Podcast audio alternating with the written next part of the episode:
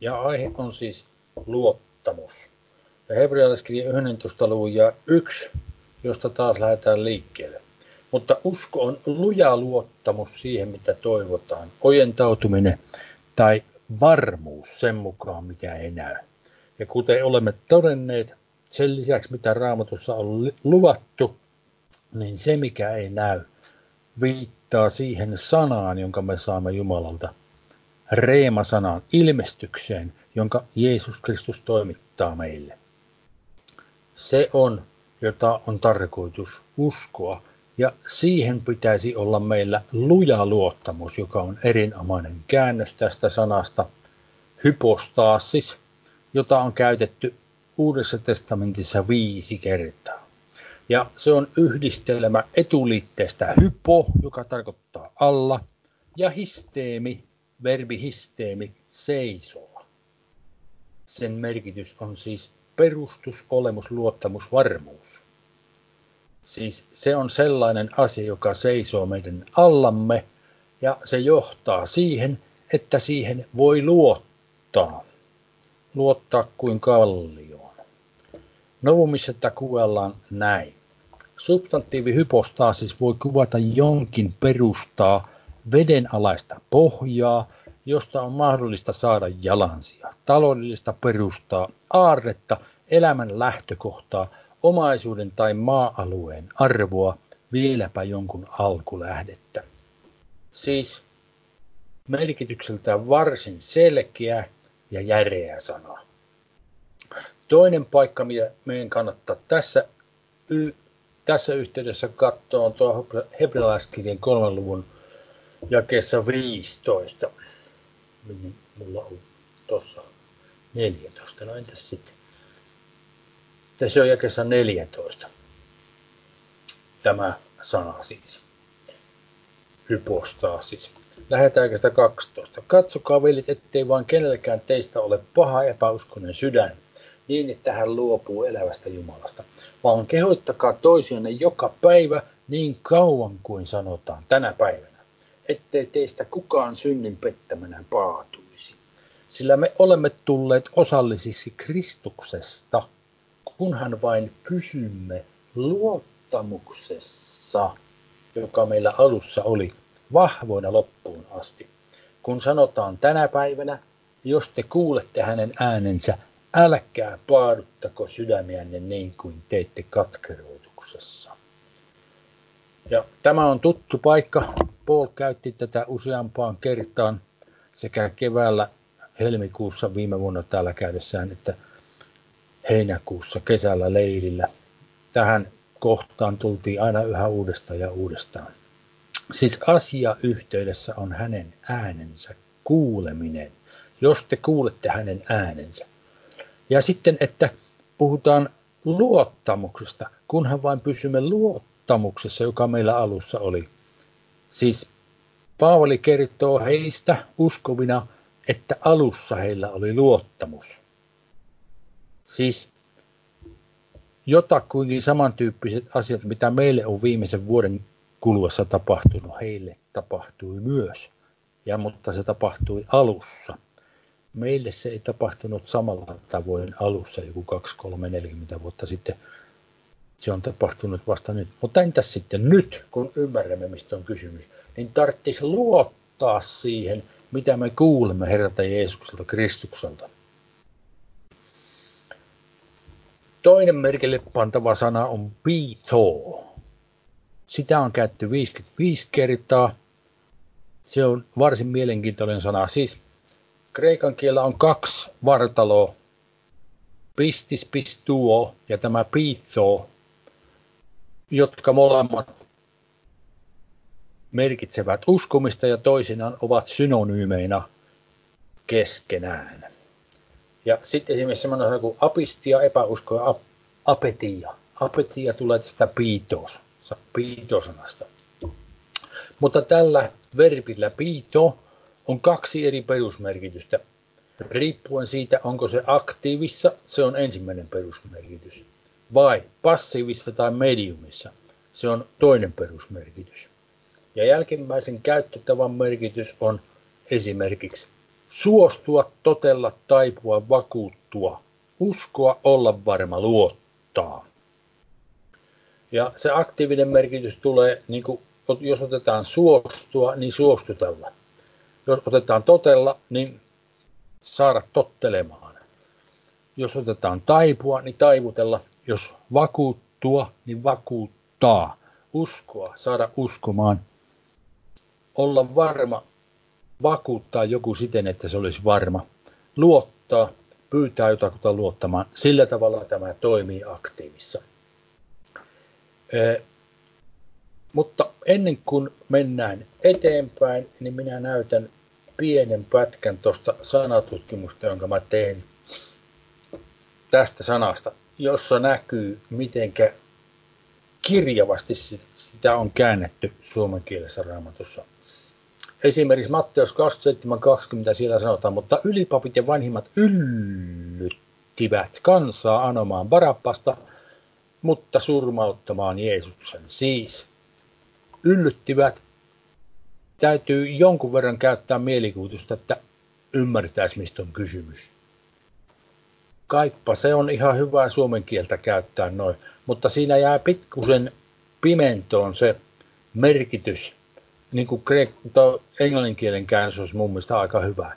But the chief priests and elders persuaded the multitude, persuaded, saivat heidät vakuuttuneeksi. Sitten Matteus 27.43, hän on luottanut Jumalaan, on kysymys Kristuksesta. Sitten Matteus 22.14, ja jos tämä tulee maaherran korviin, niin me lepytämme hänet. Tällä sanalla lepyttää taas on käännetty.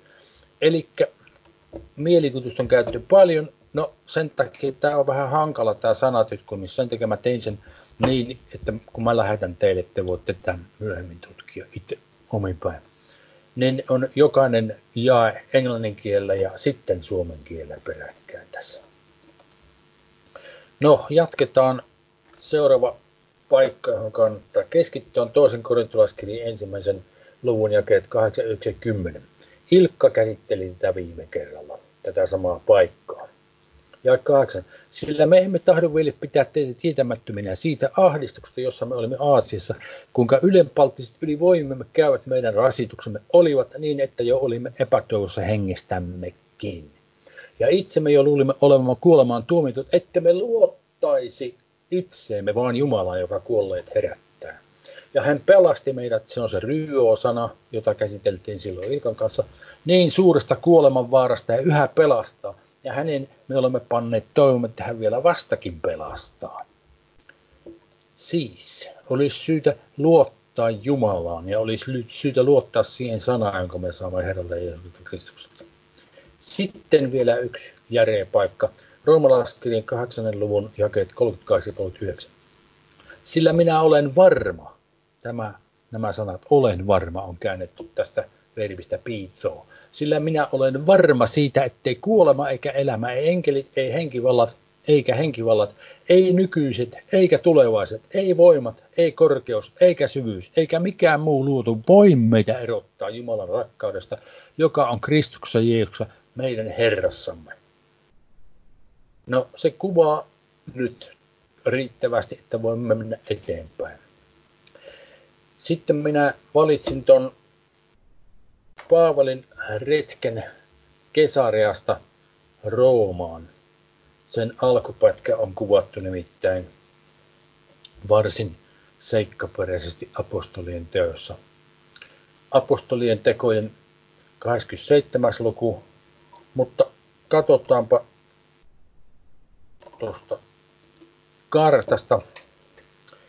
Kesarea on täällä oikeassa alalajassa Ptolemain alapuolella, just ton raja alapuolella, reon alapuolella, jota mä en saanut näkyviin.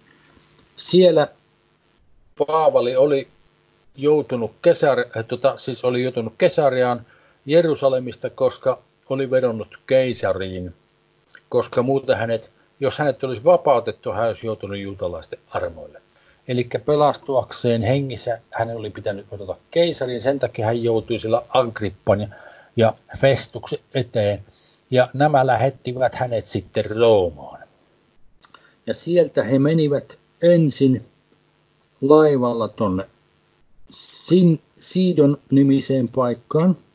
Siellä tulivat maihin ja se Julius-niminen sadanpäämies, joka oli lähetetty Paavalin mukana sotaväeosaston kanssa häntä vartioimaan, päästi hänet maihin hakemaan siltä ystäviltään apua ja huolenpitoa. Ja sitten ne lähtivät sieltä matkaan, menivät Kypros e- eteläpuolitse tuonne Turkin rannikolle täältä Ly- Pamfylian ja Lysian edestä tulivat tuohon kaupunkiin Myrra, se on suomen kielessä raamatussa. Ja siellä he vaihtoivat laivaa.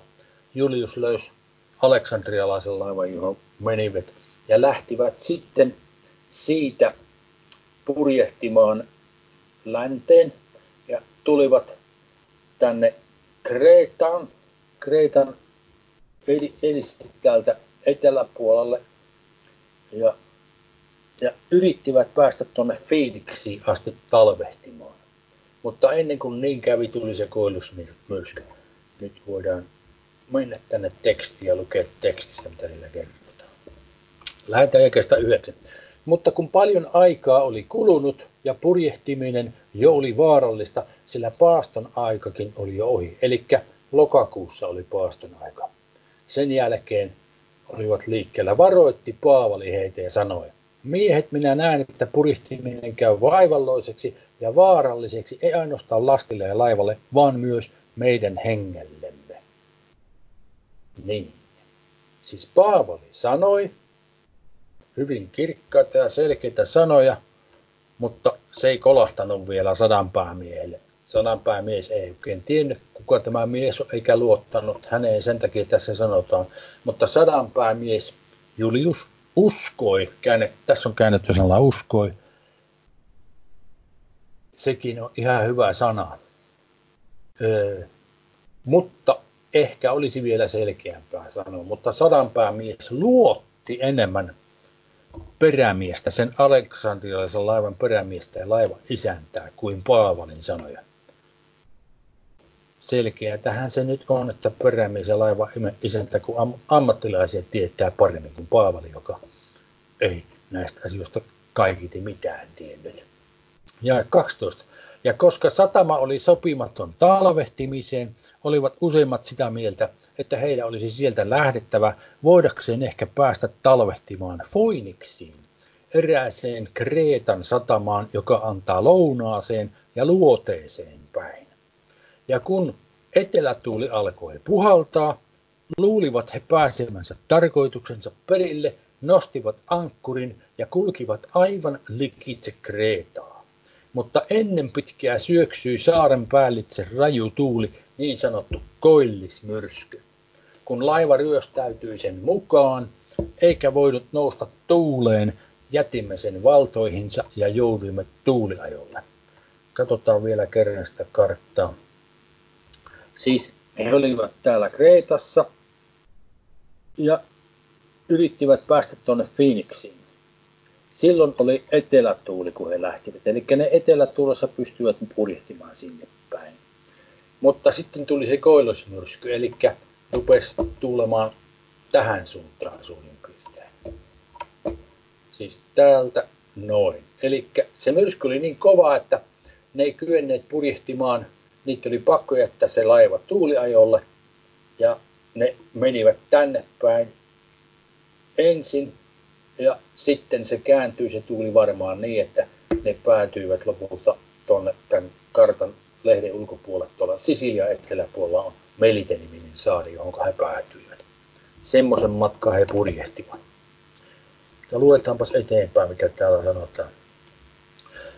Kun oli oltu siinä välissä, siis kun se koillismyrsky nousi, niin, niin pikkuhiljaa piti heittää laivan lastia mereen ja kalustoa mereen ja, ja kaikkea muuta siinä tekivät. Jakessa 21 kerrotaan sitten, kun oli oltu kauan syömättä, niin Paavali nousi heidän keskellään ja sanoi, Miehet, teidän olisi pitänyt noudattaa minun neuvoani eikä lähteä kesäreasta. Siten olisitte säästyneet tästä vaivasta ja vahingosta. Mutta nyt minä kehoitan teitä olemaan rohkealla mielellä, sillä ei yksikään teistä huku, ainoastaan laiva hukkuu. Sillä tänä yönä seisoo minun tykönäni sen Jumalan enkeli, jonka oma minä olen, ja jota minä myös palvelen. Ja sanoi, tämä enkeli sanoi, älä pelkää Paavali, keisari eteen pitää sinun menemään, ja katso, Jumala on lahjoittanut sinulle kaikki, jotka sinun kanssasi purjehtivat. Olkaa sen tähden rohkealla mielellä miehet, sillä minulla on se usko, tämä on verbi pistuo, minä uskon sillä tavalla Jumalaan, että niin käy, kuin minulle on puhuttu.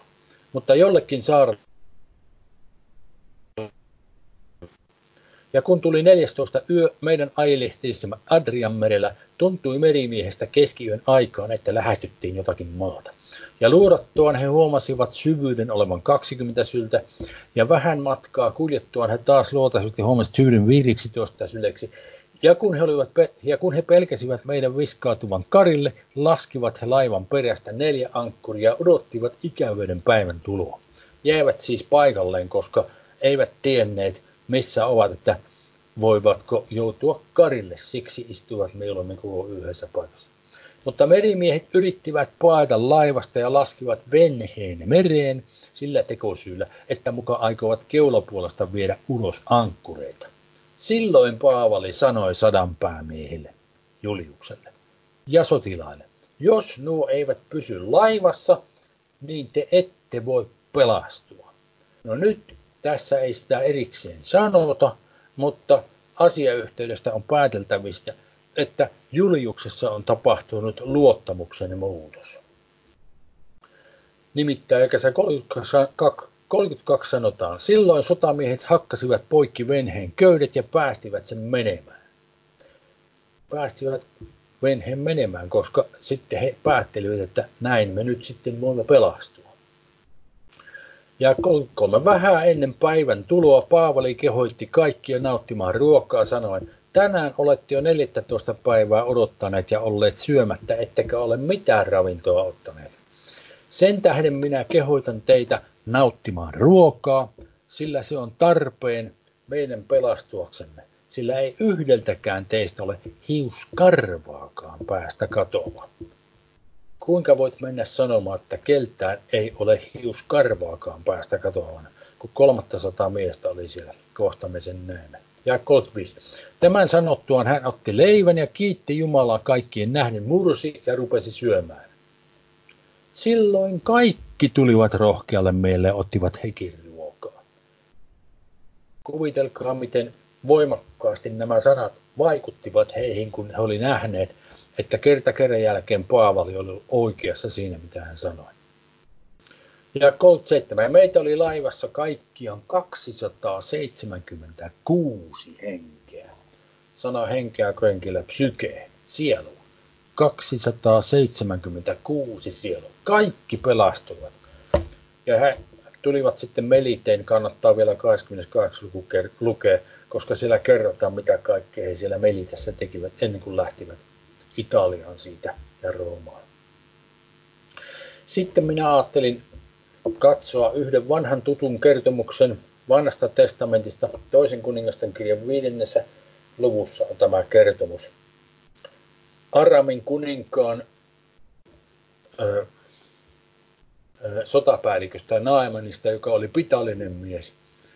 Kerran oli Israelin siis Aramin joukot olleet ryöstelemässä Israelissa vieneet pienen tytön sotasaaliina ja tämä tytär oli sitten Naamenin taloudessa hänen vaimonsa hoidossa apulaisena, orjana, ää, niin tota, se tytär oli sitten sanonut, että kun Naaman oli pitali, että mä, voi, jos vähän lähtisi käymään Israelissa, niin profeetta hänet parantaisi.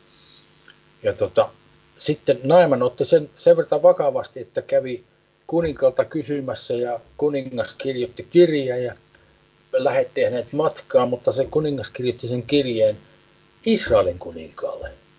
Ja siinä kirjeessä sanottiin, että Israelin kuninkaan pitäisi parantaa Naiman. No Israelin kuningas Jooram siihen aikaan, no tietenkin säikähti aivan kauhiasta ja ajatteli, että se Aramin kuningas niin hankitsee häntä vastaan, kun hän ei pystykään sitä Naamania parantamaan ja sitten lähettää sotajoukkonsa sen takia tai jotain muuta vastaavaa. No, profeetta Elisa sai tästä sanan ja Elisa lähetti sitten Israelin kuninkaalle viesti, että lähettäkää se Naaman minun tykö, että hän saa tietää, että on täällä profeetta täällä Israelissa. Niin jatketaan jokaista yhdeksän. Niin Naaman tuli hevosinen ja vaunuinen ja pysähtyi Elisan talon oven eteen. Ja Elisa lähetti hänen luokseen sanan saattajan ja käski sanoa, mene ja peseydy seitsemän kertaa Jordanissa, niin lihasi tulee entisellensä ja sinä tulet puhtaaksi. Mutta Naaman vihastui ja meni matkaansa sanoen, katso minä luulin hänen edes tulevan ja astuvan esiin ja rukoilevan Herran Jumalansa nimeä, heiduttavan kättensä sen paikan yli ja niimin poistavan pitää. Eivätkö Damaskon virrat Apane ja Parpar ole kaikki Israelin vesiä paremmat? Voisihan minä yhtä hyvin peseytyä niissä tulokseni puhtaaksi. Ja hän käytyi ja meni tiehensä kiukustuneena. Sattuu olemaan niin, että Naaman oli 500 palvelijoita, nimittäin nämä sanoo. Hänen palvelijansa astuivat esiin ja puhuttelivat häntä ja sanoivat, isäni, jos profeetta olisi määrännyt sinulle jotakin erinomaista, etkö tekisi sitä?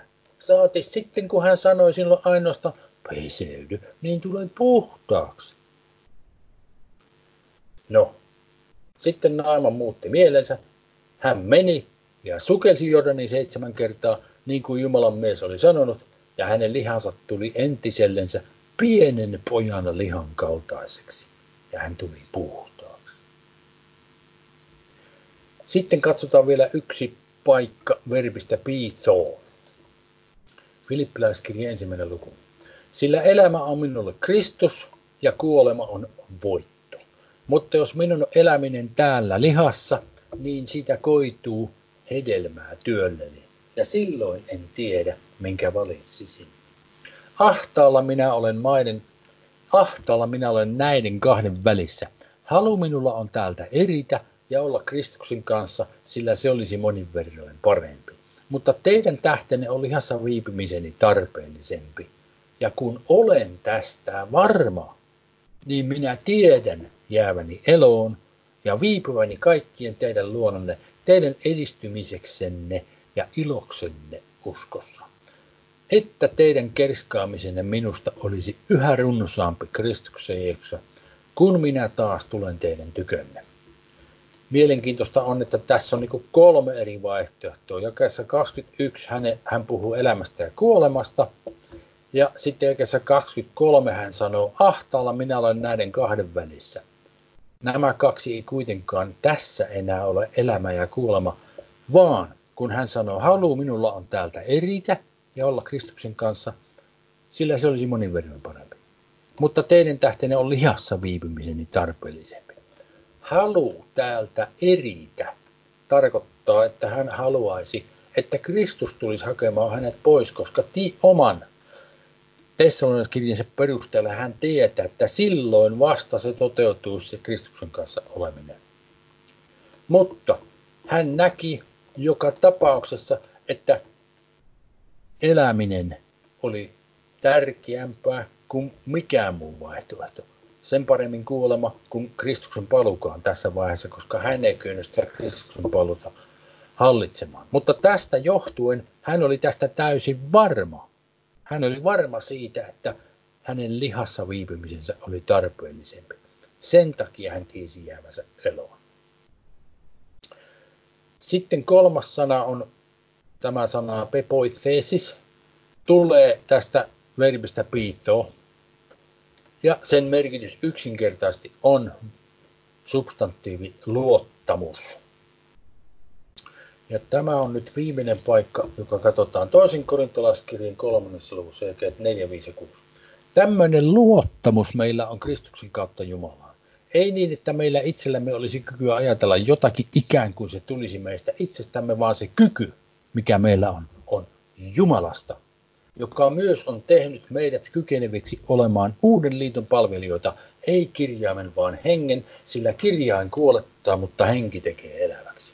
Ja sen hengen kautta tulee meille ne elävät sanat, joita meidän on syytä opetella luottamaan, jossa prosessissa me kaikki olemme tällä hetkellä. Ja tätä kun har- harkitsin ja rupesin miettimään, jos ajateltaisiin, tehtäisiin tilastoa kollektiivisesti koko tällä porukalla, jotka olimme viime kesänä kuulemassa, kun Paul opetti näitä asioita, kuinka paljon on Herra kertonut pieniä yksityiskohtia itse kullekin meistä, niin lukuottamatta niitä hetkiä, joissa varmu, varmuudella tiedämme itse ollemme sellaisessa joko ö, huonossa mielentilassa tai hermostuneena tai jotenkin, että ole, olemme olleet häiriintyneenä, että me voineet kirkkaasti kuulla, mitä Herra meille sanoi. Jos ne jätetään pois luvusta ja pidämme mielessämme vaan ne asiat, mitkä olemme kirkkaasti Herralta kuulleet, niin kaikki ne asiat ovat olleet oikein, mitä Herra sanoi, ja luottamuksen arvoisia. Ja tässä mielessä halusin tästä, tästä puhua vielä yksi pikku asia tässä.